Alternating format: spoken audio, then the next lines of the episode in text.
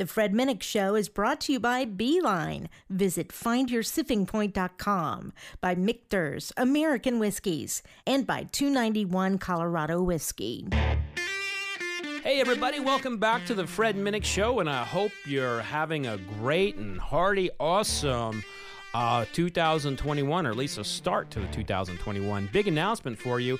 You can now find this podcast on Dash Radio. That's right, Dash Radio has 14 million monthly listeners, and I've got a new segment there called the Minnick Minute.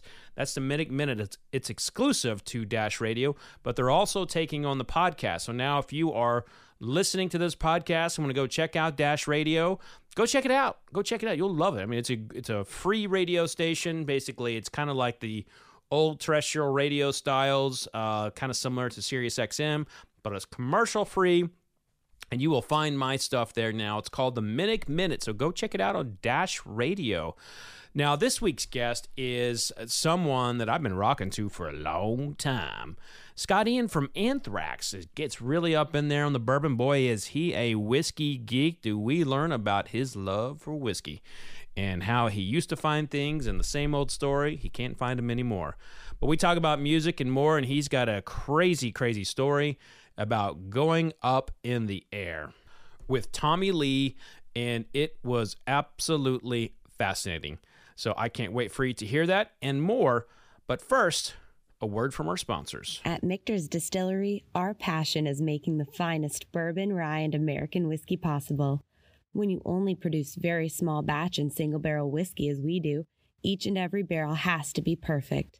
No detail is too small for our production team.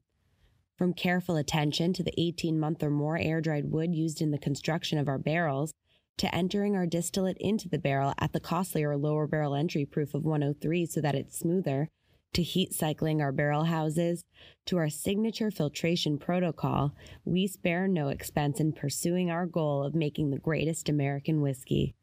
And no Michter's gets bottled until our master distiller Dan McKee and our master of maturation Andrea Wilson say it's just right. Michter's Fort Nelson Distillery in downtown Louisville, Kentucky is open for tours and tastings. Book your visit on our website and stop by the bar at Fort Nelson for a world class cocktail. For more information, follow us on social media at Michter's Whiskey, go to Michter's.com, or visit your favorite bartender. Michter's Distillery. It's all about the whiskey.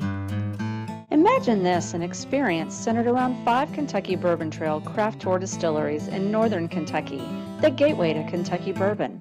Add five amazing bourbon centric bars and five delicious bourbon focused restaurants, cultivating the freshest takes and culinary delights, and you are on the beeline. Start your trip today at findyoursippingpoint.com. 291 Colorado Whiskey aims to create a one of a kind, bold, and beautiful Colorado whiskey. Rugged, refined, rebellious. Distillery 291 is an award winning small batch whiskey distillery located in Colorado Springs, Colorado, nestled in the shadow of Pikes Peak. Owner and founding distiller Michael Myers grew up on family farms in Georgia and Tennessee, across a countryside defined by rolling hills, horses, and whiskey. He set out to create a flagship whiskey that evoked the Wild West. A cowboy walking into a bar saying, Give me a whiskey, and the bartender slamming down a bottle, a bottle of 291 Colorado whiskey. Find a bottle near you at 291coloradowhiskey.com. Write it like you stole it, drink it like you own it, live fast, drink responsibly. Scott Ian of Anthrax, how you doing, my friend? Good, Fred. How are you? Uh, you know, I I couldn't. I could be a lot better. I could be like at a festival right now, watching you on stage. You know, crushing it. But you know, other than that, I'm great. I mean, this is you. You are you are a musician who loves the stage. You love to perform in front of your fans. What's this year been like for you? I mean, weird. Obviously, that's kind of an understatement.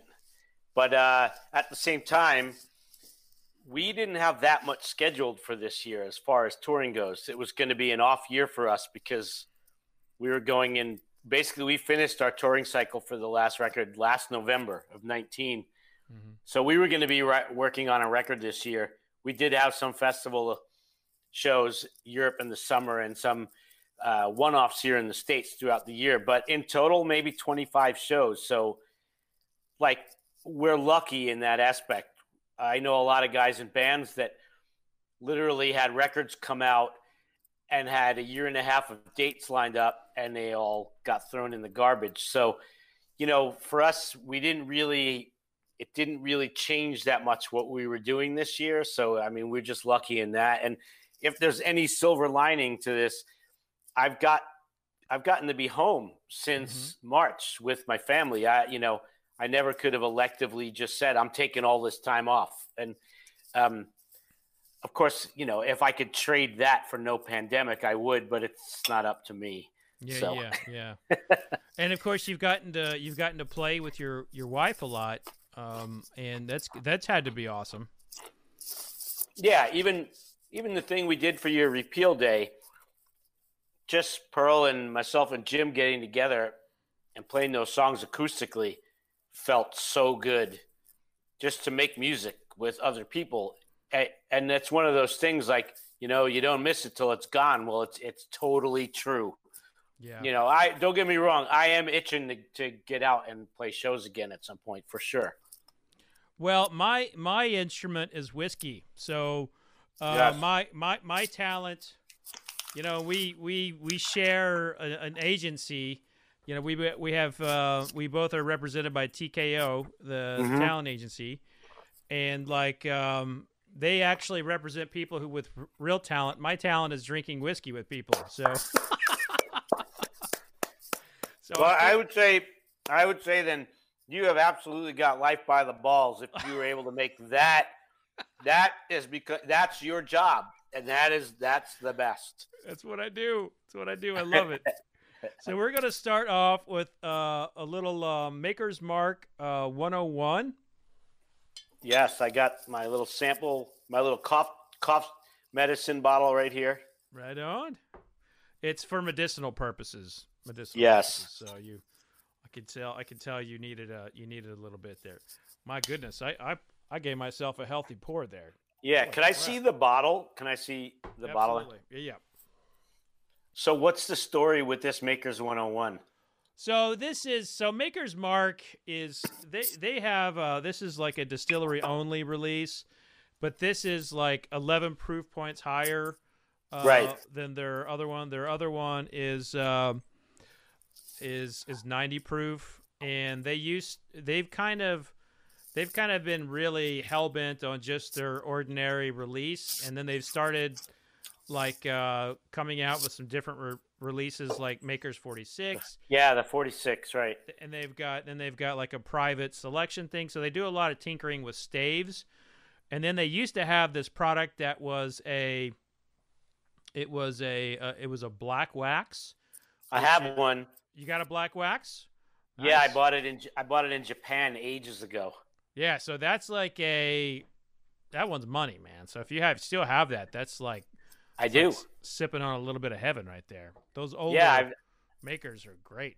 I've never opened it. We were in Japan, I saw it, and I was like, "What is this black wax?" Because I, I, could just give you a little background on my whiskey history. I didn't start. I didn't have my really my well. The first whiskey I ever had was a Jack and Coke with Lemmy in 1985 at a bar in London where I, I, I bumped into him. He's my hero. And uh, I bumped into him in a bar. And I didn't even drink at the time. I was 21. I didn't drink. And uh, I saw Lemmy and I offered to buy him a drink. And he said, You're in my town.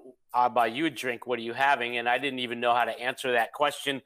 So I just said, I'll have whatever you're having. And he was drinking Jack and Coke. And so all of a sudden I've got a whiskey in front of me and I'm worried that I'm gonna like throw up on his white boots and get fired from heavy metal and and uh, but anyway, I, I drank a whole bunch of Jack and Cokes with Lemmy that alcohol in London next day. So that didn't again twelve years. and, and in my early 30s, I started drinking whiskey with Dimebag and Pantera. He actually taught me how to drink whiskey properly, initially with like Crown and Coke, and then I realized this is just too sweet for me. Mm. Uh, I need something better, and I found Maker's Mark, and this was in like 19 early 90s probably. I started drinking Makers, and that was my gateway into the world of whiskey. Well, you know, it's a gateway for a lot of people, but not everybody can have their first like you know ha- have their whiskey indoctrination with with Lemmy. That's awesome. And... It was awesome and it was horrible. and six months six months later, we played our first ever like uh, headlining gig in London, and he was there backstage, and he's saying hi to everybody, and he looks at me and he's like, "How are you feeling?"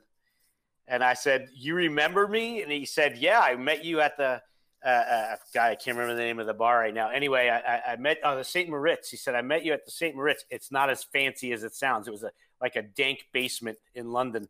And uh, and uh, he said, and we were drinking, and at some point you stopped speaking English, and uh, and I said, I hope I didn't do anything to offend you. He said, No, I just couldn't understand what you were saying to me, and then you ran out of the bar and he said, "I figured you were you weren't feeling so good." And I said, "Yeah, I wasn't that much of a drinker." He's like, "Yeah, I could tell." Yeah, and he was, and of course, he's like a, like a champion. You know, he was like the uh, yes, he's like the liver of the gods. And, yes, you know, known for drinking his Jack Daniels. So, well, I, I unfortunately I don't have a Jack to toast Lemmy, but let's let's raise a little glass of of the makers here for for Lemmy because sure. Yeah, he's Amazing.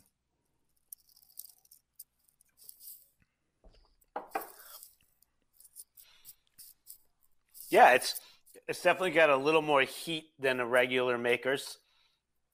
Because once in a while, I'll go, I'll, I'll have, I'll just have a makers, and uh, much like Jameson's, I, I find like it's obvious, it's like almost like drinking water. Sometimes it's so easy to drink. Yeah, and you know, this is the only everything else I sent you uh, are barrel finishes. So this is the only one that is like a traditional bourbon. And mm-hmm. in fact, Maker's Mark, like if we were to if we were to turn back the clock and travel back to 1956, Maker's Mark is one of the very few bourbons that would be on the shelf today and still be bourbon. Like the because it goes into the barrel at a, at a low entry proof of 110. And they changed that law in 1962. Right. And essentially, now everybody goes in the barrel at 125 proof or 120. And Makers is one of the few that does not. So uh, it, it's a it's a old school old school bourbon, man. You know? Yeah. And wasn't it was it I don't know if it was in the 90s or when it was, but wasn't Dave Pickerell the guy that kind of turned like brought Maker's Mark kind of back from like I had never heard of it, and then suddenly there was this bottle everywhere with red wax, and I yeah. started drinking it. So Dave Pickerell was a master distiller for Makers. Uh, you know, I'd say the guy that the Maker's Mark has never necessarily been about the master distiller. They've been a little bit more about you know the Samuels family, which is the hmm. founders of right. it. Sure. And, and, and, Bill Samuels Jr. is the kind of like this kind of eclectic. Um, you know, he would wear a pink suit and a purple wig to a party. He he nice. did he did things like you know when they were in the market, they used to take out newspaper ads, it you know to target Jack Daniels fans, and they found a guy in the South whose name was Jack Daniel, and they paid him they paid him some money and dressed him up like the Jack Daniels character, and uh, said, "Hey, look, everybody, Jack Daniels drinks Maker's Mark," and and like he and he did another thing where he hired uh, the Jack Daniel band, and he invited uh, for for a Kentucky Derby party, and he invited the um, the CEO of Brown Forman over to the party and he didn't tell him. He's like, he's like, hey, uh, Owsley, I want you to see my band tonight. And it was the Jack, and he's like, hey, everybody, we're the Jack Daniels band. And after that party, Owsley Brown went to his team and said, will somebody please create a bourbon to get Maker's Mark and Bill Samuels off of Jack Daniels' ass, and that is basically that was the motivation to create Woodford Reserve. Ah, okay. Yeah, yeah. Uh, no, just you know, like no. No, sorry. It's all good. Not in trouble, are you? No, no, no, not at all. By the way, I uh, I, I shared on Twitter my uh, just like a pint glass or something, anything. To get rid of it? Yeah. My my high school principal was uh, I was I was listening to some Anthrax in high school, and and my my high school principal came up to me and said I was going to be I was going to be going to hell if I kept listening to Anthrax. and as you know, I, am like, glad we were able to offend people that way, even though that was really obviously not who we were and never our intent. But the fact that people would get that from our music just because it sounded a certain way, I was I'll, I'll take it. I'm happy to accept that.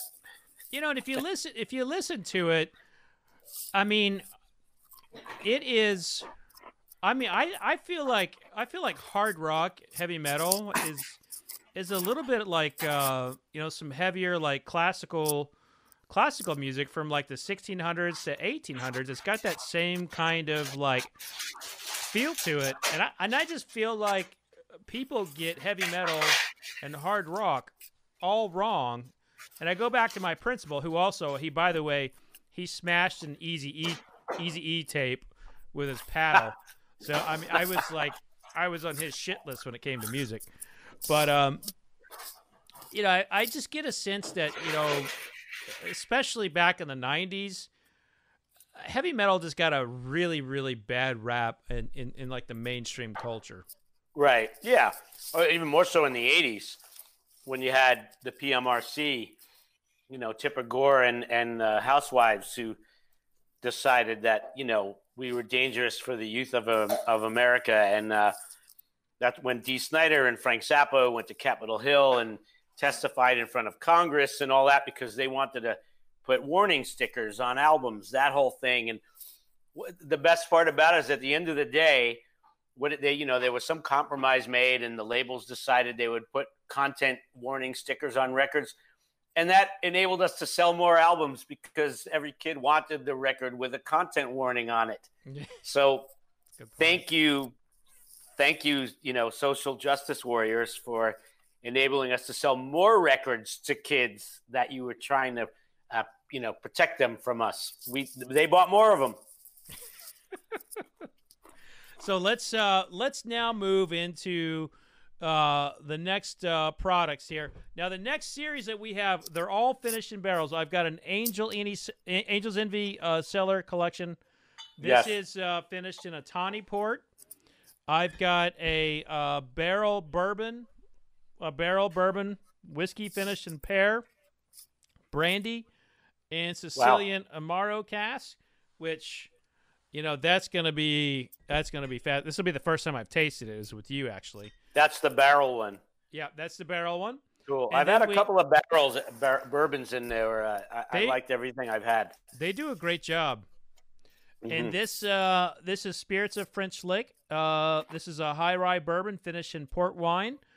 Uh, and by the way, uh, Alan Bishop, who was the distiller here, is a huge fan. So just thought I'd tell you that. He's uh, nice. He's a, he's a big rock fan. So let's start there. Let's start with the Spirits of French Lick. This is French the... Lick, Indiana, the home of Larry Bird. Unpretentious is what it's called. Larry yeah. Bird. Yeah, he just had a birthday. I want to say Don Mattingly might be from there too, the baseball player. I think they were from the same town. Well, I know Don Mattingly's daughter lives in Louisville. Ah, okay. So she's uh, she's around here every now and then. All right, unpretentious high rye. See what now, this is all about. This is, um, you know, obviously people think of Kentucky for bourbon, but Indiana's making a lot of really good bourbon right now and uh, Spirits of French Lick is one is a is a distillery I, I think people should keep an eye on. Cool. I'll have to. Uh, what was his name? Alan Bishop. You yeah, have to Al- put me in put me in touch with him. Maybe him and I could trade some anthrax for some for some rye. I I think he'd go for that. Maybe get your own barrel because you all did a barrel. You did a barrel with uh, Hillrock. We've done three barrels with Hillrock. We did the first one was the Solera bourbon, which we call the Healer, and then we did Evil Twin One, which was uh, their double cask rye, and now Evil Twin Two actually comes out next week because. Well, let me taste this first, then I'll tell the story after. Yeah, like I'm, I'm in the, I'm in the zone right now. I, I can't get to it yet. Oh, that's nice. Real easy. Like not not the normal like it doesn't have that super like it's got rye spice, but it doesn't mm-hmm. have like that real like kind of burn on the back of my tongue or like it's real approachable and and uh that's oh, really nice. Unpretentious. yeah, that's right.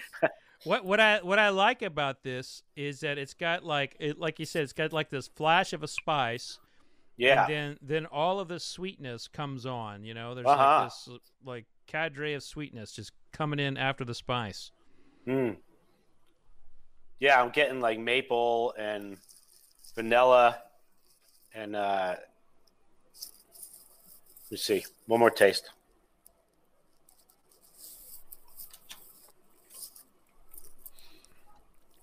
That's damn good.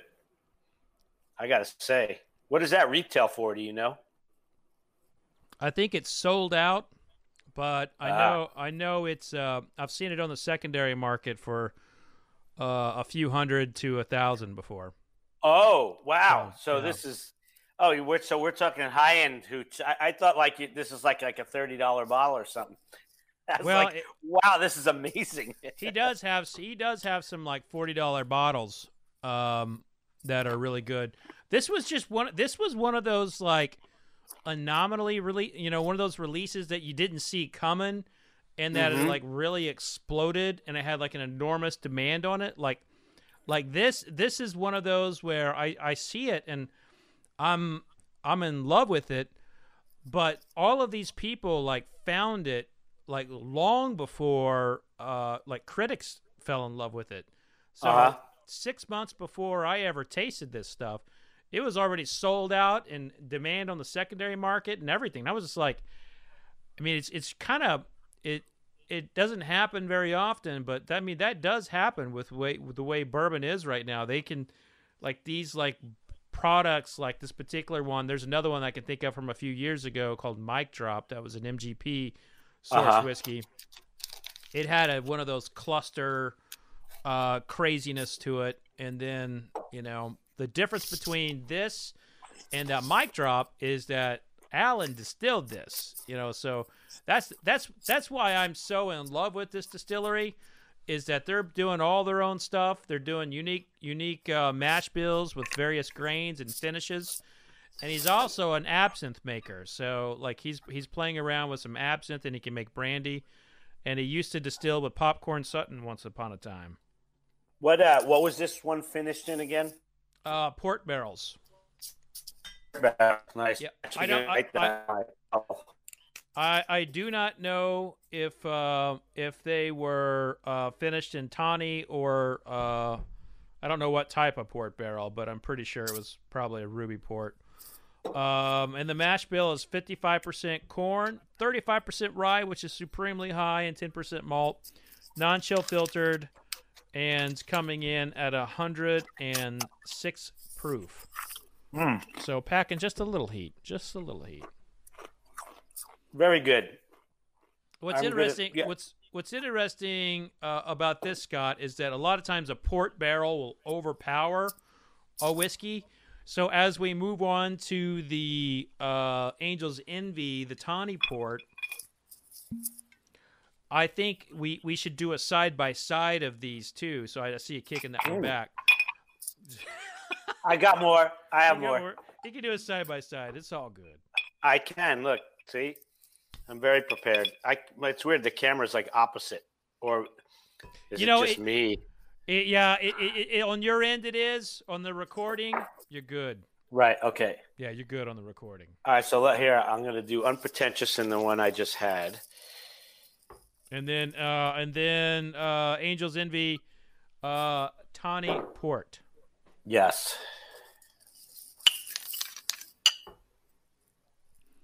So in the what what do you feel like the the status of of hard rock heavy metal is right now? I, I look at the genre as like it's it feels I feel like there's a lot of collaborations going on. There's a lot of people from the hip hop community coming over and wanting to get some of the you know heavy sounds, and you also see um, um, you know a little bit more of an alternative vibe. I'm just curious, what is your take right now on on the on the mood of, of hard rock and heavy metal? I mean, I think it's super healthy. You know, as as healthy as it's ever been. You know, you can't judge things anymore by album sales because you know people buying physical, uh, uh, um, people buying you know CDs, vinyl. Uh, it isn't what it used to be, and mm-hmm the streaming numbers for hard rock and heavy metal don't come anywhere close to the streaming numbers of pop or rap. Um, but uh, as far as ticket sales go and uh, going out on tour and all that, and just in general, look, we've been doing this a long time, and the fact that I can still do this now, going mm-hmm. at, next year will be our 40th year as a band. Um, Wow. I could still do this now and, you know, make a living at it all these decades later uh, at a higher level than we did even in the 80s. So, uh, that to me, I guess, you know, I can only judge it by the health of my bands, you know, where, where my mm-hmm. band is at professionally. And things are really good. So uh, that to me is a good barometer for what's going on with hard rock and, and heavy metal in general. I think there's tons of so many new bands uh, in metal that have come through in like the last 10 years. Um, and then, of course, you've got, you know, the grandpas like us and I was going to say Slayer, but they retired. Uh, but us and yeah. Megadeth and you know, uh, Metallica, and even bands that I considered to be new bands, like System of a Down, or you know, I mean, there's so many, Lamb of God, uh, all these guys who have now been around going on 20, 30 years. Um, you know, I think it's really healthy. Uh, there's always going to be a new generation of kids that are going to look for an alternative to what's on the radio or what's on the television mm-hmm. and that's hard rock and heavy metal. So, you know, we we've it's it's kind of like the death business. Funeral homes are never going to go out of business. I don't think guitar based bands are ever going to go out of business. oh, I love that. I love that uh, analogy actually. uh, is there is there a is there a younger band that is there a new band that you've got your eye on that you think is like they've got the sound? Um, yeah, we had this band on tour with us just a couple of years ago. Uh, they were called Code Orange, uh, and they were opening the tour. And uh, I hadn't heard of them before the tour, and I went out and watched them the first night, and I was completely blown away by their energy. I had never seen anything like as energetic as and the the aggression and the passion that these uh, this band was was giving to the audience. And uh, um, and in front of an audience that I would say you know at the time ninety percent of the crowd didn't know who the hell they were, but they were hitting it so hard on that stage, they refused to be denied the the audience. And they they they crushed and they won the audience over. And uh, and you know they've since kind of blown up since that tour and they're they're doing really well um, and I, you know, and I think they're a band that could go on because they're really pushing the boundaries musically too. Uh, they're not just a hardcore band. They're not just a metal band. Uh, they have so many other elements in their sound, and and I, I, think they could go on to, you know, I think really at this point do whatever they want for as long as they want, and uh, and that's a really great place to be creatively. That's awesome. As we get into like the Angels Envy uh, a port barrel, I'll say that like this is a creative whiskey. Like you you you, you mentioned, you know, creativity on the stage. The fact that these guys came out with uh, and started finishing in port barrels in um, 2010 to 2013, which was when they were kind of formalizing the company.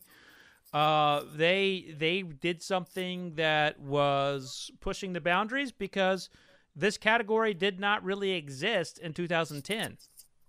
It there was one like American whiskey barrel finish in the late 1990s, and it was by Booker Noe, Jim Beam, and it was a flop. I mean, today you find those bottles on the secondary mar- market. There's 18 year old uh, Jim Beam masterpiece finished in uh, cognac barrels.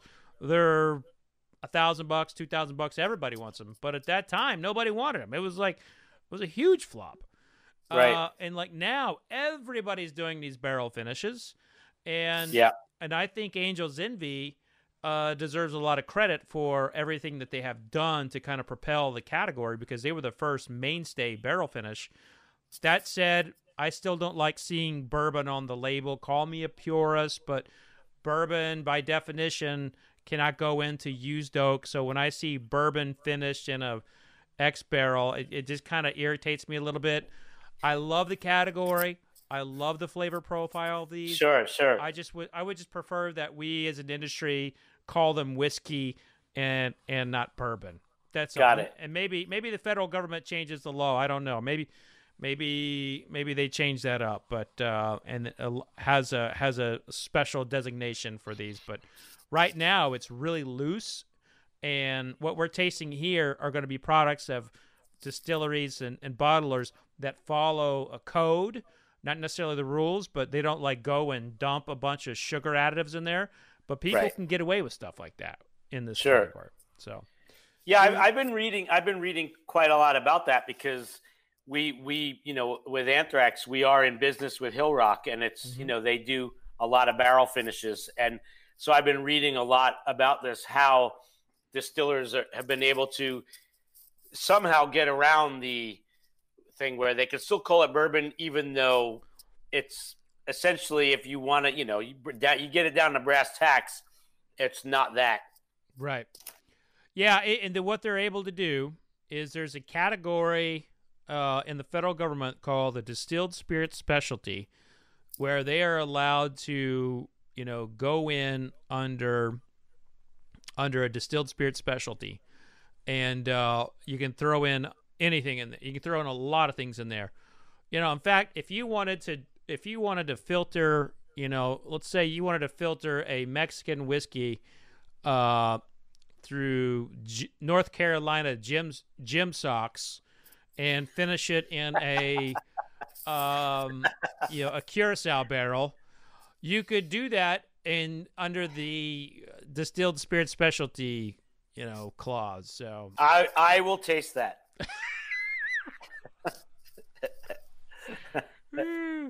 I'm in. Hey, you're down for some Jim sock whiskey. Even Got it. just when you said Mexican whiskey, I was like, "Is there Mexican whiskey?" Oh yeah, yeah. There's uh there's a growing movement of Mexican whiskey in uh in Oaxaca, uh, which is where they make uh, mezcal. At first, Sure. Yeah. At, at first, I didn't like it. I've tasted the, like their second and third runs. They're getting better. They're getting better. Cool. Real- oh, I got I got to check that out. Yeah. I love the idea of Mexican whiskey. Now, there the the history of mis- Mexican whiskey kind of collides with bourbon. Um, they were making Mexican bourbon during Prohibition and after Prohibition. So Mexican bourbon was on the shelf for up until 1964 when bourbon became a unique product of the United States. Okay. And so when we did that, Mexico pretty much stopped making whiskey and focused on tequila. And I I think Mexico the Mexico uh some of the best food some of the best food in the world's in Mexico. Yeah. And some of the best beers in Mexico. yes. And I'll be damned if tequila I'd put tequila and great mezcal up against anything. You know. Oh, I love it. I love it. That's that's my go-to whiskey and tequila and mezcal. That's that's my thing. Those are that And I mean and and amaro and and amaro as well. and and, and- gin and and, And beer. and, and gin and beer and gin and, and wine and, and, wine. Well, shit, I just yeah. like everything. I'm in Cal. I've been in California for 30 years, so I go to Mexico and and uh, yeah, and uh, I just wow, I got to check out me- Mexican whiskey for sure. Yeah, but anyway, I'll, uh, I'll, get a bottle sent to you. That would be great. Angel's Envy, right? We're Angel's tasting Envy. that one first. Cheers. And the Angel's Envy was which finish again? This is a in a tawny port. Tawny port. So right, tawny. I'm gonna tawny, write that on my bottle. Tawny ports are are the ones that have been uh, aged a lot right. longer. Yes, I'm a port drinker as well. have you been to Portugal and uh, been to some bodegas? I, have been to Portugal many times, but I've never gotten to. I've never visited a, you know, a dis, not a distiller, but a, you know, a. Uh, yeah, a I'm losing the words. A winery. Yeah, a yes. winery. Uh, yeah. I mean, they are. Um, I, I, I love port. You get a 40 year old port, or you get like a vintage port from like the perfect year. I mean, you know, you know, sign me up and cancel work tomorrow because I'll drink the whole damn bottle. They're yes. so good. Even like, like my like Pearl and I, we were in upstate New York the last few months. You could peek your head in. Hi, Pearl. Hi, Fred. Great, really great performance at Repeal Day Expo. It's a great performance at Repeal Day Expo. Oh man, thank you for having us. It was yeah. so fun. You had uh, you had a lot of people cheering for you in the Avatar world. You had a lot of people cheering for you in the Avatar world. He said. Oh, I love that. thank you, thank you Absolutely. for inviting us. Yeah. I'm still telling people about the fun time I had with you at Bourbon and Beyond. That was oh, fun. it was so great. And you know, it's too bad that we couldn't do it again. You know, this year. You know, obviously, but hopefully next year. Yes. It'll happen again for sure. I I believe so. I believe so, and it'll be you know, you'll definitely be up there again sometime. I know it. Yeah, it'll you be gotta, fun. We'll all be back there. You you were like a fan favorite out here. Like you were like in the Courier Journal and everything. Really? I didn't know that. Yeah, I didn't know. Yeah, huh. you had like you were like on the um like go to the Courier Journal and look for their slideshow. They were they were all over you. Cool. Wow. Courier Journal. Yeah, cool. Yeah, Check it out. That's our cool. that's our local newspaper. I thought maybe our son upstaged everything by getting on on stage with Foo Fighters, which was like the best thing ever. So you know, I un- yeah. I would understand that. You know, that's uh, there was a there was a few kids who got on stage. Uh, you know, those few weekends. Uh, uh, what's uh, w- Willie Nelson's uh, Willie Nelson's boy? What's his name? Lukas Nelson. Lukas hmm. Nelson's kid got on stage and was playing with him. I was like, holy crap! Oh yeah, that day I remember that day. They were backstage, uh, backstage with us. We met him. He, what a cool little boy. He was yeah. cool. Good times. Right on. You so guys having fun? Is Scott yes. sharing the whiskey with you? Um, kinda. always, always. No, always, always, always. We don't drink alone, right? Exactly. All right, I'm going back under headphones. Okay. He's going back in. Yeah, I was, going to say was we were up in upstate New York for like three and a half months. We just got home recent, just like last week, and uh, so we started drinking port because it got cold out. And I was just buying these, you know, twenty year old Graham's tawny, and yeah, I mean they they taste so good. You you get the right you get the right tawny port, and it's like you don't want to drink anything else, and you can't drink anything else because nothing will meet that expectation. Like, I only usually drink it in the winter months, although I live in Southern California. So, but uh, it's like a year goes by, and I'm like, oh my god, I forgot how great this is. so you had the have you did you taste the tawny one yet? I tasted the Angel's Envy, and now I'm going to go back to the unpretentious.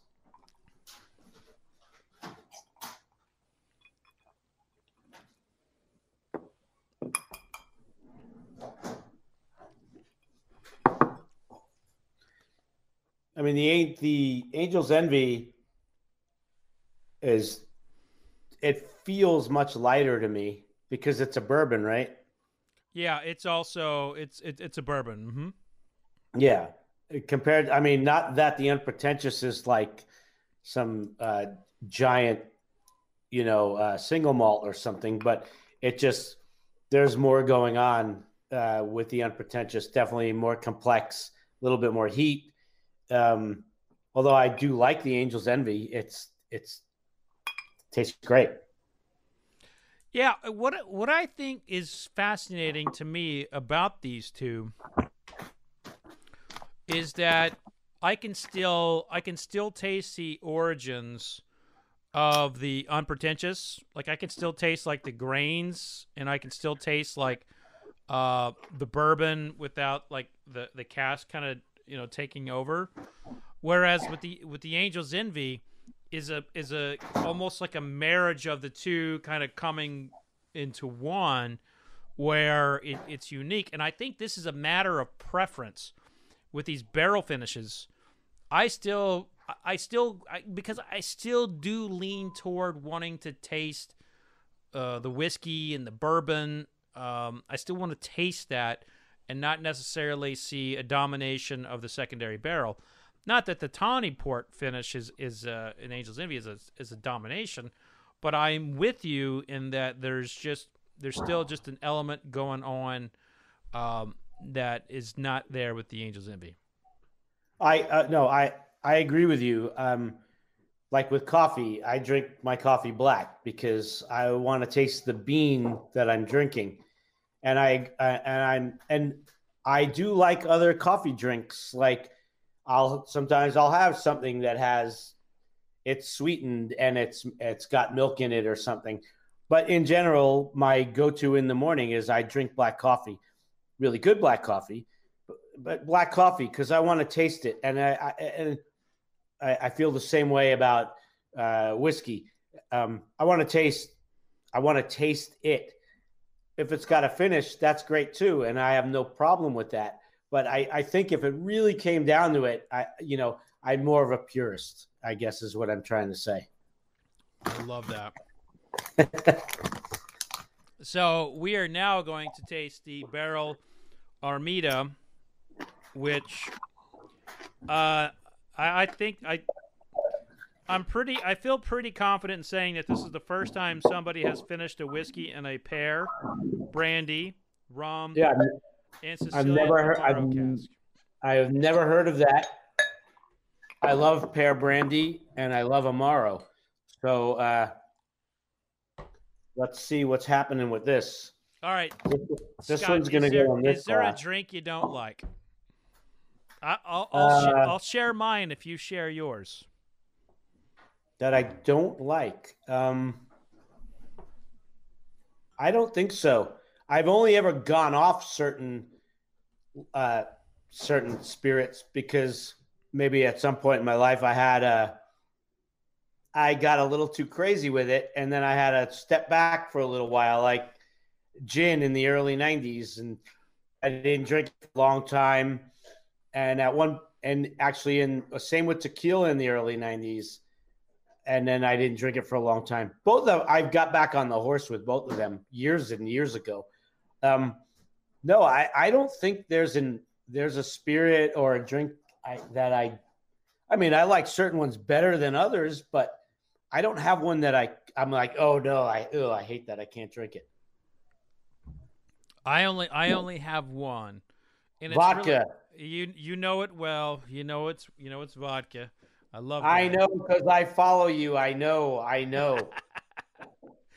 and it, the reason why it, it, it's not it's not because that the spirit uh, truly genuinely in my heart sucks it's because of the business behind vodka and the history of vodka and what it did to bourbon in the 1960s and 1970s taking it off the shelf but right. really today you know you go into a liquor store and you'll see stacks upon stacks of vodkas right there at the front. There, I mean, it's everywhere. It's like a sea of the stuff. That's because the vodka distiller is is paying to have that placement, and the distributors will also tell the retailer, "Oh, you want this really highly allocated bottle of bourbon, you got to buy 60 cases of that vodka right there. Wow. And, See, I didn't know. I didn't know that's how it worked. Wow. And so okay. that's that's like kind of one of the dirty secrets, and it's not really a secret. I mean, it's very it, it, it's very um, discussed. It's very much discussed in in little circles like this. But it, at the end, it just it just vodka is basically not. There's not a vodka magazine. You know, you don't you don't yeah. see vodka groups. I mean, no. vodka is what it is. It, it is a it is an intoxicant, um, and that's it. But I will no, say, I, I agree. I, I will agree. say that if you are going to drink vodka, I would much rather see you like buy vodka from a small distiller. That's uh-huh. it. I buy from a small distiller. Don't buy one of the big brands. I could actually say it's probably the one drink I never drink vodka. I mean, I I have in my life, of course, but um, I never drink it. I don't think I've had a vodka in years, just because. What is it? it? It just takes on the flavor of whatever. I don't. Who cares about drinking straight vodka? I don't need to just shoot vodka, and um, I don't really drink very sweet drinks or anything like that. Um, I used to sometimes I would have a dry vodka martini, but that was when I was off gin. And then when I got back into gin, I never had a vodka martini again. So um, I never drink vodka. Uh, I would never, that would be like 12th on my list to go to. Like literally, if a bar had, if you walked into some place and they literally had beer and a bottle of vodka, I'd go beer first. But if they didn't have any beer left, I guess that's all they would, I, I then I'd have no choice. I mean, all right. So this, I would, I would probably drink vodka over prisoner toilet wine, but that's about it. You know, that's that's about the only time. Yeah, I, am going that road. Well, although what would what would you rather drink? Really shitty vodka or really shitty wine? Wine, which would be lesser of two evils? Um, I would probably drink a, a basic vodka that's clean over a really shitty wine. Because maybe there's, there's probably less taste, right? Yeah, so, yeah. Like I mean, I can flavor. Like, really shitty wine, man, and it's also like bad wine. Man, it gives me a really bad headache the next day. You know? Well, yeah, of course. Spirits don't give me headaches. I don't get. I have like no. I think my body's impervious to to like out spirits, but like wine, you know, I I have like a a, a bad wine. I mean, I could. I'll have a headache all day no headache with spirits is a very good superpower to have. like I said, it's my only talent. um, I got I got so sick on pop off vodka on my 18th birthday, and that that was in uh, 1981, and uh, that's when that's basically why I I didn't drink all through that time in my 20s because I I got alcohol poisoning on my 18th birthday on pop off vodka, and uh, yeah, I didn't. Not only drink it, it, you know, even vodka took forever to ever have a even did a vodka. Did you have to go to the hospital? Um, didn't go to the hospital, but I was uh, I was in really bad shape for about four days. Like wow. And I, it's not like it was my first time drinking. I grew up in New York City, so drinking age was 18 at the time, and uh, you know back then, and I had already started drinking probably when I was like 15 mostly beer, beer and vodka. That's when you drink what you drink when you're a kid. It's the easiest thing to get your hands on, or and the most most palatable because vodka cranberry or vodka and orange juice, of course, screwdrivers, and uh, so yeah, I I really tore it up, and uh, yeah, I was I was bad. My mother kept coming into my room asking me what was wrong with me. She thought I I just told her I had the flu. Like basically, I just lied about it and and uh, oh my god, it was it was so bad. I, I I couldn't physically like I couldn't move for four days. I was destroyed. Like it was it was bad. Holy cow! Like I mean, yeah. you, had, you had like. uh uh, I, and I've heard about this before. I've heard of like uh, people who had who drank so much, like their their muscles seize, Is that what was happening to you? You were having like like yeah, seizures I, in your muscles. I, the party. My birthday is New Year's Eve, and uh, I went to a party at my buddy's house. Right, I lived my in son's a, birthday too. My son's nice. born on New Year's Eve. Yeah, I love that. I I lived in an apartment building in Queens, and I went to my friend's house. On I lived on the second floor, and my buddy was throwing a party on the first floor because his dad was out of town, so he had a whole bunch of people over, and uh, and yeah, I literally crawled. I had to crawl up the stairs, like down the hall, up the stairs, into my house because I had left the door open. You could push this little thing to leave the door open, and uh, and then it was like it was four days of of agony, fevers, chills. Like I couldn't eat. Um, I mean, I you know I'm not exaggerating if I was to say I might have drank like you know easily a half gallon of that crap. You know, it was in wow. the big plat big plastic like thing with yeah. a handle on it. it was well, so God. bad.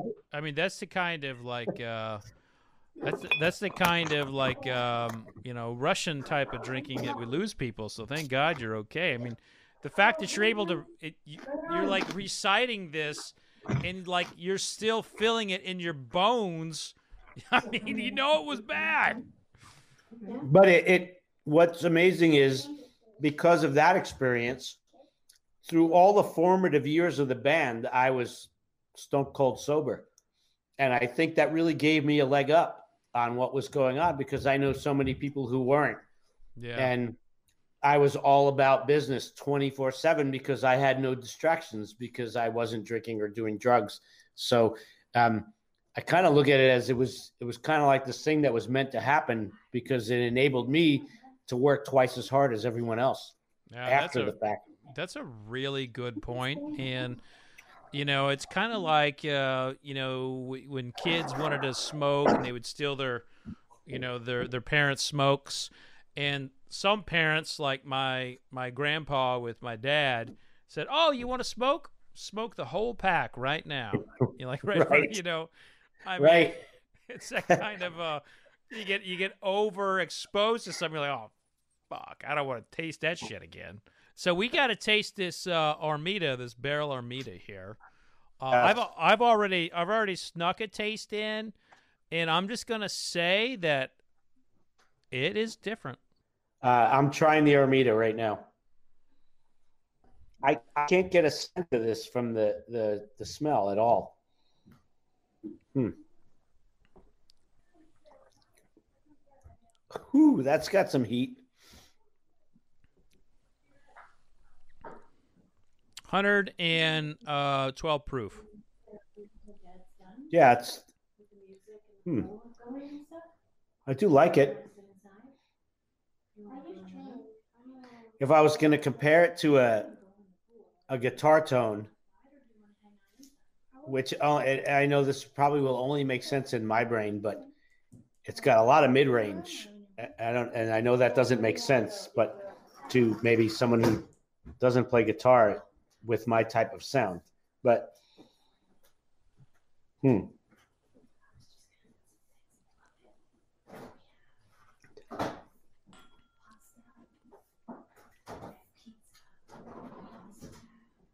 Yeah, I don't know. The, to me, that it's, pear that pear brandy finish is like dominating this thing. Yeah, yeah. There's yeah, there's kind of like a there's a bit of that on the on the on the finish on the end of this that I'm I'm getting that like I don't know. I would have one. I don't know that I would want three of these. it's like that's like a that's like a back it's like a backhanded like compliment of I know. I know like, it is.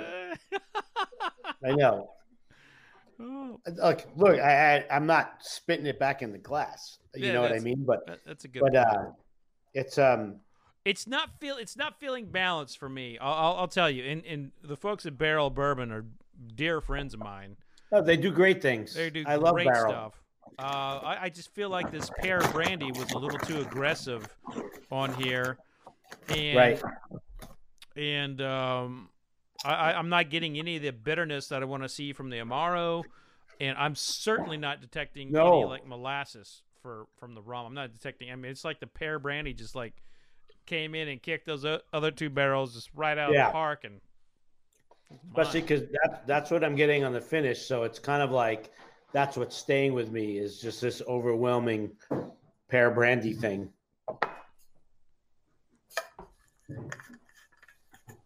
Huh. Yeah, and the nose too.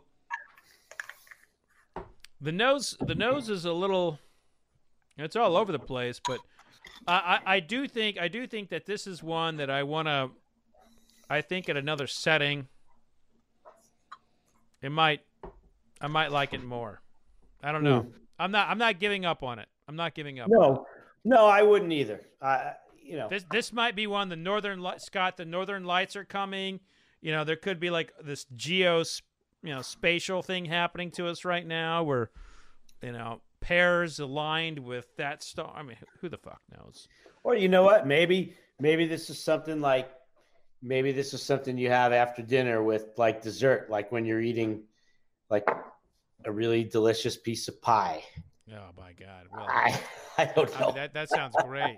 that sounds great. Uh, I I will say too, like I do believe, like as as a taster, I believe in tasting three times before you kind of right. give like a final thought on something, because you don't want to. Because it, it's kind of like inevitably you're gonna play, you're gonna play beautiful one night and hit every note and just crush it, and I'm sure there's been a time that you were like, I'd like to have that performance back.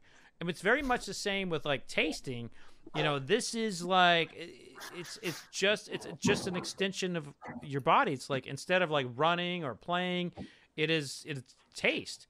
And your yes. taste your taste and your perceptions will change from day to day but the fact that both of us were were turned off by it first taste yeah is, is a sign to me but i mean I, I still have obviously i you know i've still got i i'm gonna go back to this i'm not you know, I will taste this again.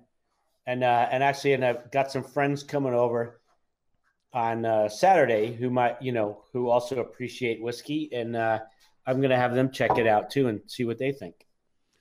All right, so now is the now is the fun time where we get to decide our favorite of the episode here. What about the uh, Michter's and the uh, Colorado whiskey? Oh, have or you, you just sent me those? Yeah, no. Let's you know what? They're not on my tasting thing, but let me go. Let me grab. Let me grab those. Which which sure. uh, which Colorado whiskey did I send you? Was it I've got the the okay, E, yeah, e. yeah. Right, e. Which, uh, as you can see, I've already dipped into, and I'm liking it. I brought this over to show you. How about this? Oh. I bought this. I bought this when it was like, I don't know, ninety dollars at at uh, Vendome here in Los Angeles a million wow. years ago. Yeah, you can't uh, you can't get it for that anymore. No, I know. And I, I don't know when I'm going to open it. Someday, I guess. I've had it because I used to buy it kind of regular, not knowing that, oh, maybe I should like buy 50 of these and hold on to them. Well, if I if I'd have known you were a, a Pappy fan, I would have sent you some. I am. All right. And and Willet and uh, I mean, yeah. I, and uh, uh, uh, um, what's the other one? I'm, I'm totally drawing a blank on right now. Uh, anyway, I'll think of it. So, are you a single? Are you a single malt guy at all? I love single malts. Absolutely. Oh yeah. Yeah, I love yeah. single malts. In fact, I just did a I did a, a Glenmorangie tasting tonight uh, for uh, for a company called uh, AppDynamics, and uh, it was awesome. It was great. Nice. Yeah, I've got a I've got a pretty decent single malt collection. Man, Pearl's, I'm, Pearl, I'm loving Pearl's, this. I'm lear- I'm learning a lot about you tonight. Pearl's Pearl's dad, like years ago, every year on my birthday, he would give me like either a bottle of Macallan 18 or 25. So I've still got some of that stuff uh, because we used to we used to drink it. did did you ever did you ever play with him? With Meat Loaf? Yeah, I've gotten on stage. Uh, yeah, a couple of times, like on tour, because I would just go out on tour with Pearl and uh, have me up, jam along on on something. Yeah, that's awesome, man. Yep, I love that.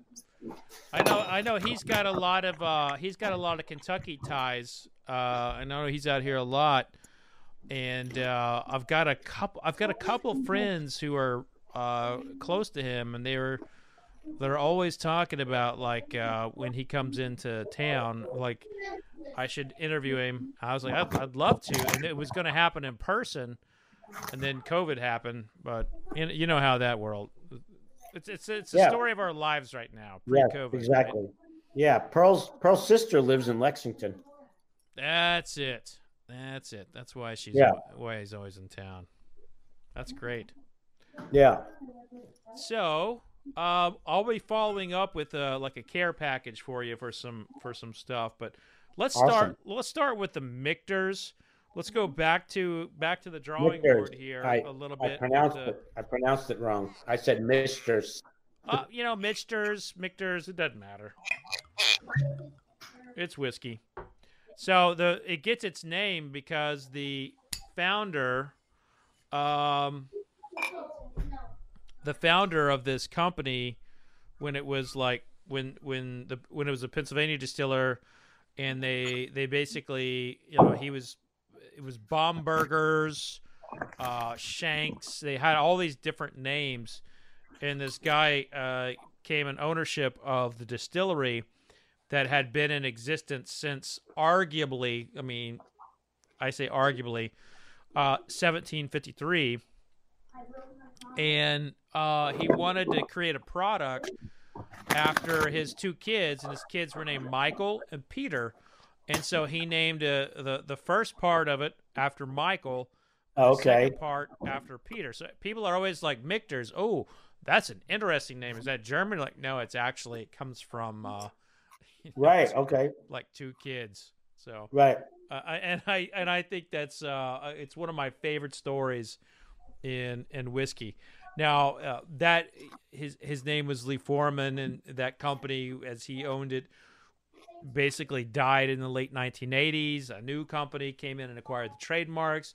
They brought them in over into Kentucky and started filling it up with, you know, putting Kentucky uh, product in there. And now they have their own distillery uh, in Kentucky. And, you know, Michter's is just, they're just doing such great work.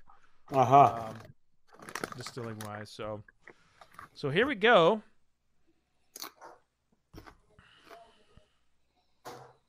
Hmm. I mean, I've already. I mean, you you've already crushed this bottle. Yeah, I I feel like this is just a. This I I don't know much about like I know they've got some very, kind of more expensive high end stuff because I see yeah. it on the shelves, um, but uh, this feels like just a kind of more of an everyday, you know, exactly yeah, this is this is a forty dollar you know forty dollar price point. You know, super super approachable. And great for the price point. Great. I mean, even I mean, no ice, no water, no nothing, and could just easy peasy. Hmm. And it tastes good. It does. It does. Now, are, you, nice. are you are you taking this over the uh, Maker's Mark? I am taking this over the Maker's Mark. Yeah. All right. Thinking about that. Yes, I am.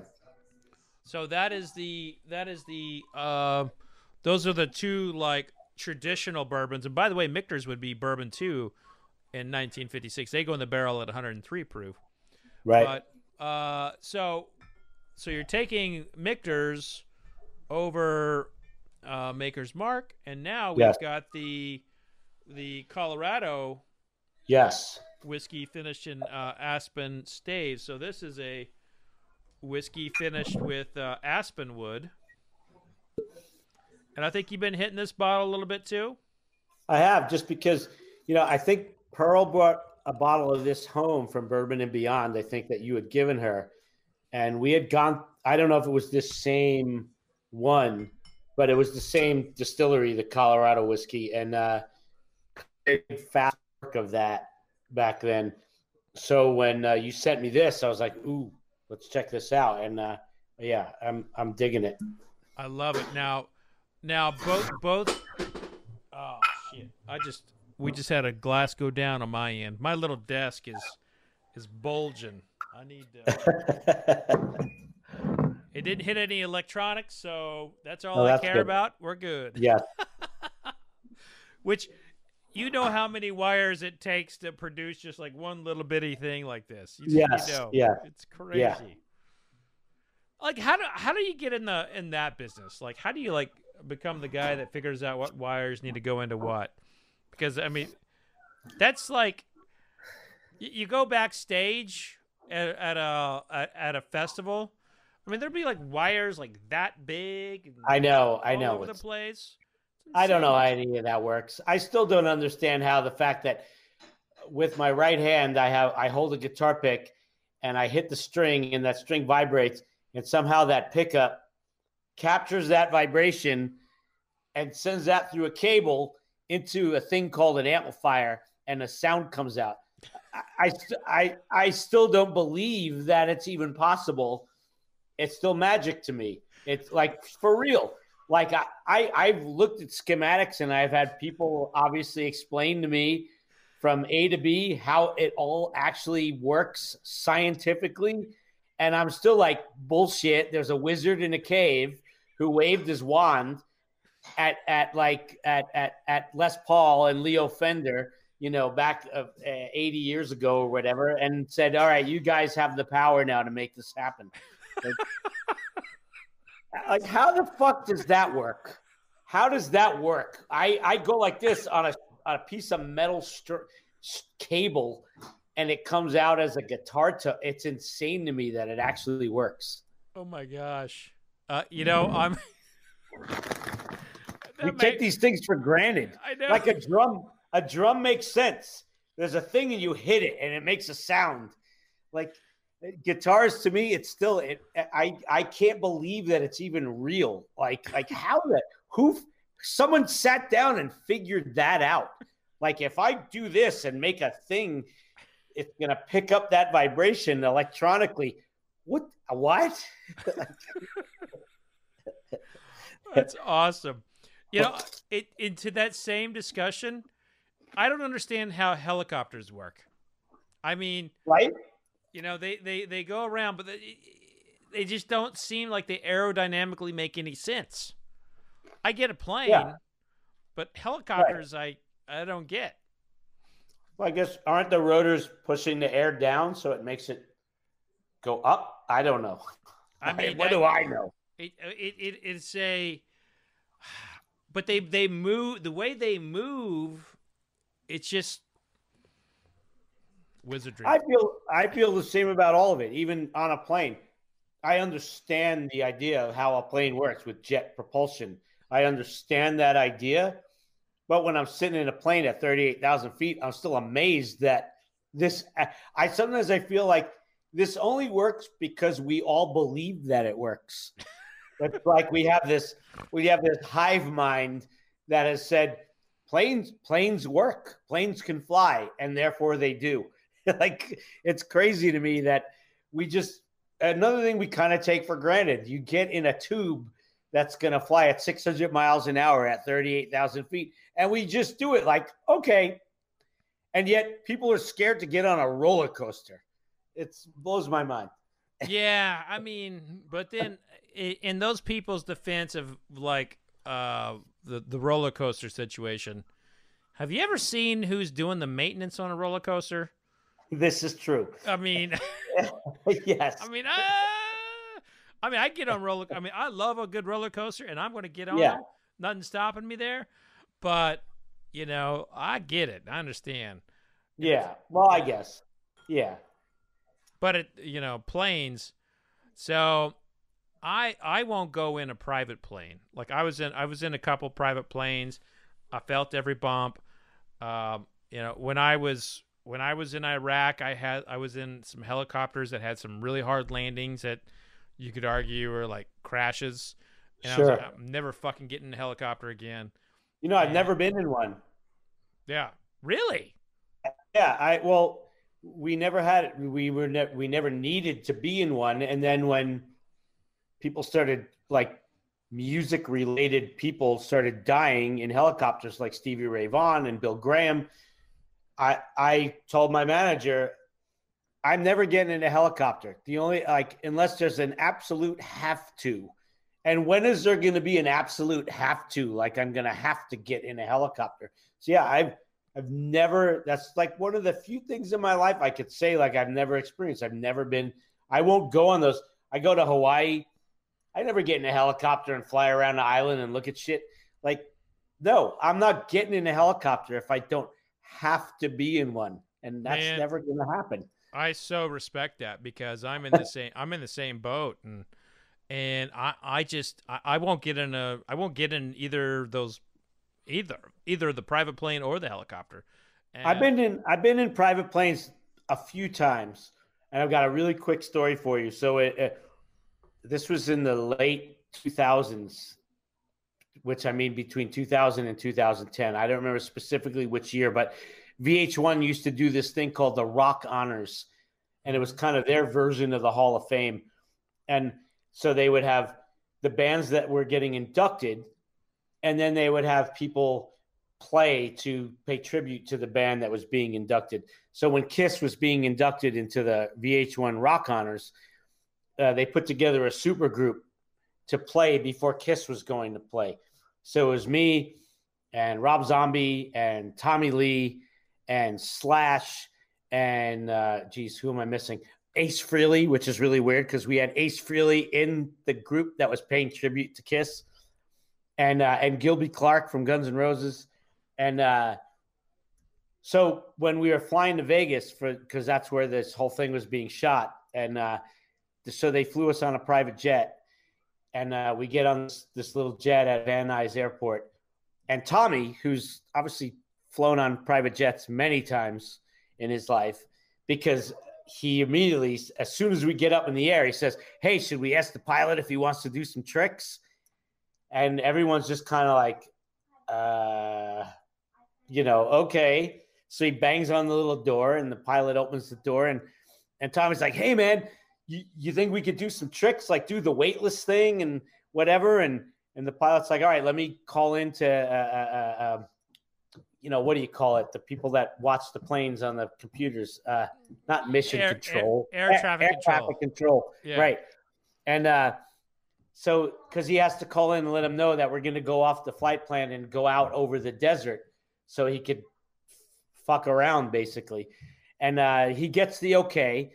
So he's like, "All right, what we're to do?" The pilot comes on the thing. He's like, "We're to, you know, do a real steep climb." And then when we get to the top of the like parabolic arch and go back down, you're to feel weightless for maybe about five seconds. And I've known about this because they have that thing in Houston at NASA where they train the astronaut, astronauts. It's called the vomit comet because they take them up and everyone throws up. And and I'm I'm totally into this at this point. I'm like weightless, I'm in, you know. And uh, so he does it. So like all of a sudden we're climbing and you're thrown back in your seat. and You're going like practically straight up and you get to the top of this arch. And so, and I had loosened. I didn't take my seatbelt off, but I loosened it a whole bunch. Suddenly, I'm floating in my seat, right? Which is amazing. Tommy Lee is not even sitting down. He's in the aisle of the of the plane with a vodka cranberry, and he's floating in midair, and he didn't even spill his drink. It was like, it was. It, I I would go on record as saying it's the most rock star moment I have ever seen in my life. Wow. Like, it was insane. And then and then he starts yelling at the pirate. He's like, let's go upside down. Let's do barrel roll. and I'm like, all right. I we did we did the weightless thing like four times, and that was it was amazing. It, it was really cool. But uh I'm like, barrels, yeah, I don't know. And then the pilot said, we can't do that in this plane because a blah blah blah. It was a bunch of technical jargon that I couldn't repeat. And and uh so we couldn't do it in that plane. And then we got back on our flight path and we headed to Vegas. And um, but yeah, I, I don't know that I've been on a private jet since, and I'm also not a big fan of those really either. Um, which I don't know why. It's seemingly they should be safer than a giant plane with a whole bunch of people on it, but I don't know. It's yeah. it's weird how you your well, convinces things. Yeah, I, I think I think it's like one of those where what the people in like the people who are paying the checks for the private jets, they don't always tell you about the fuel. You know, you have no concern whatsoever about a Delta flight and their fuel capacity. You know right. they're going to have enough fuel. I mean, there's yeah. no concern there. But like, there's just so many of those like private planes. They're like, oh, we're on a quarter tank. We'll be fine. Oh, weather's coming up. Oh shit, we might we might not be fine. There ain't nowhere to land here and there. And then, right. Oh, yeah. This is just just dumb stuff. And also, my my dad works for the FAA, so we have these conversations quite a few times about like what what crashes a lot, and it's always private planes, like small planes. Yeah, it is. Um, And yeah. what and we there's a storybook of musicians, but there's even a larger book when you look into business executives and you look into um, you know you know people of of government importance and so forth. And yep. and i'm just like fuck that shit. I'm not getting on yeah. a private plane. That's it. I, I i hear you i'm with you. Because commercial flights yeah they I mean they do crash but not at that rate so. Yeah and then even the actually i i can say i have been on a private plane since but it was with iron maiden and it was a 747 and Bruce Dickinson, their singer, was flying it, and we toured all over Mexico and South America for a month, and and Maiden was kind enough to let Anthrax travel with them on their 747, and that was the greatest touring experience of okay, of my life as that's well. Pretty, that's pretty cool. That's yeah. pretty cool. Yeah, amazing. yeah. Um, I, I did not know they had their own 747, but if that's your private, they, if that's your private jet, fuck you. they did on that. They did on that tour. They don't always do, but on that whole run that they were on, they they had a 747 that they basically took around the world on the on the whole tour, and we were lucky enough to be on that one leg for about five weeks in uh, in Central and South America, and it was, I mean, if there was ever a time to say that's it, it's never going to get any better than this. We're flying with Maiden on their 747 and we're playing stadiums, you know, with with not only like for us having the best shows of our lives, but then we get to watch one of our favorite bands of all time in front of the best metal audiences in the world. I mean, the whole thing was just incredible. So yeah, I you know, for me that's that was that was the best. That was the pinnacle right there. I mean, I love hearing you say that because as like a fan, like I look at Anthrax as like you all are a pinnacle. You all are like you know, you all are gods in in, in the world of rock and and you know, it's to hear you kind of fanboy out over Iron Maiden. That's pretty cool. Oh, come on. I mean, my whole I, I, I mean, come on. I mean, not I got you know, I've got Angus and Malcolm, you know, I've got Gene Simmons from Kiss on my leg, and I, that's all I all I am is a fanboy. That's the whole reason I picked up a guitar in the first place. And um, yeah, I feel like if you ever lose that, you're in the wrong business. I mean, you know, there's nothing better than getting to do this with your heroes. It's it's such a mind blowing experience when you're out there sharing a stage with the guys that are the reason why you even picked up a guitar. It's it's insane. So there's obviously been, you know, various, uh, you know, um, I guess uh, versions of Anthrax over the years. What or, or or I guess not necessarily versions, but phases. What's been your favorite like decade? What's been your favorite time frame of of Anthrax?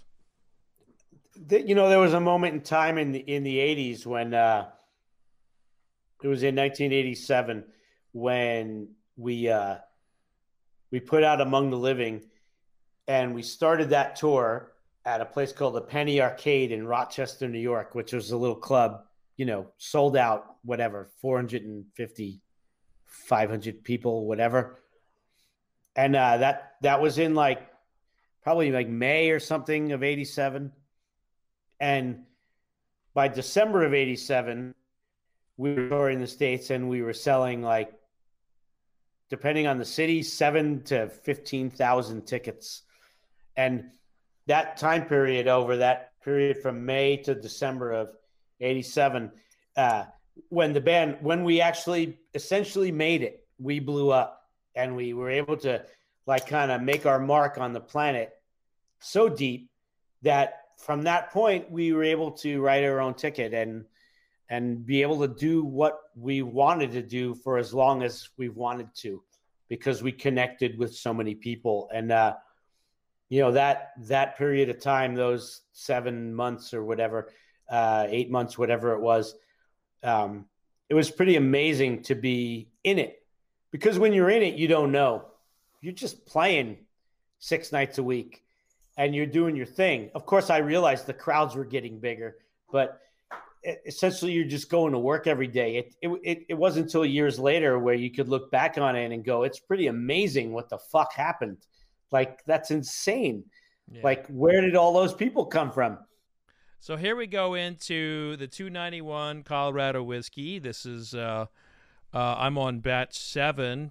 Take a look at your bottle and tell me what, what batch is that? uh, on your bottle? Batch eight. You got batch eight. Got it. So here we go. We'll uh, taste the 291 Colorado whiskey. Yes.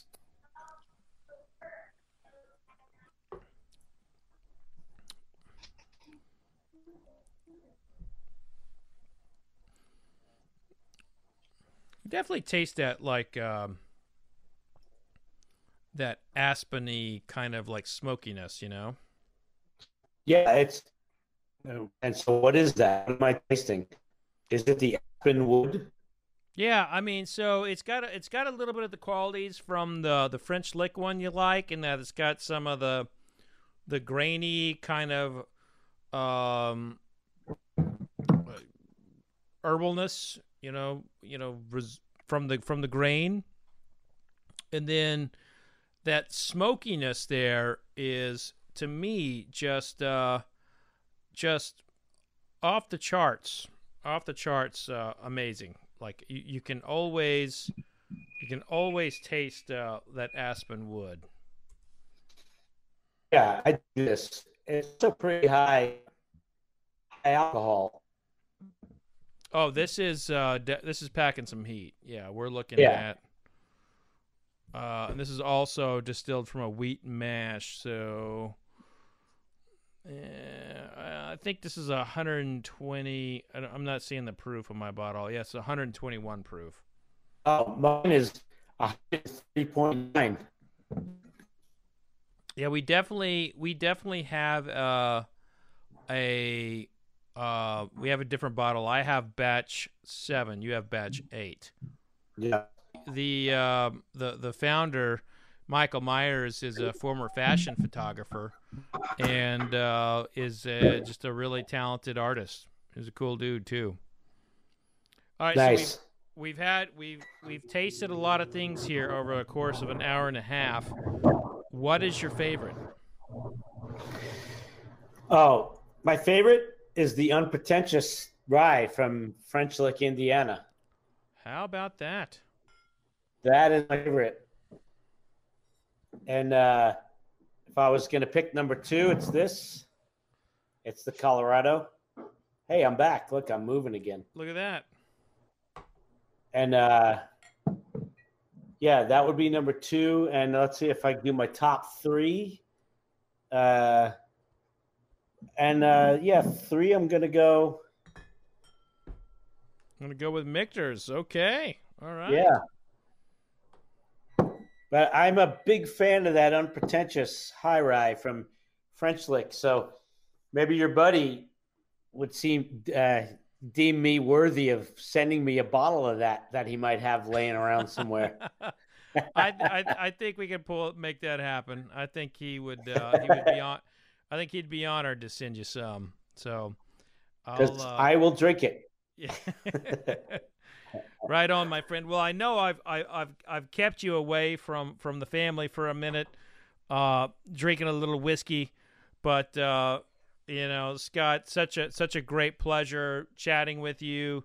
Uh, you're you're a real whiskey nerd, and it's it's just great to hang out with you, man. I wish it was in person. Oh, right on. Well, thank you. It will be, and thank you.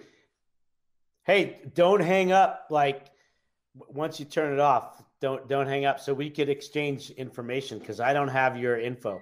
Yeah, yeah, yeah, yeah. We'll do that. Okay. All right. So, uh, Scotty and everybody, like, if you're not following him already, then you're missing out. He's a great follow on uh, on Instagram. You, he's not hard to find. Uh, half a million followers already. You know, help them get you know six hundred thousand. So be be one of those that get to that next level. But uh, Scott, I, I I I how I you know I gauged my worthiness as a human by my how many followers I I have. So please follow me. You've been listening to the Fred Minnick Show, brought to you by Beeline. Visit findyoursipPoint.com, by Michter's American Whiskies, and by 291 Colorado Whiskey. For more information on Fred's books, articles, and more, just go to fredminnick.com.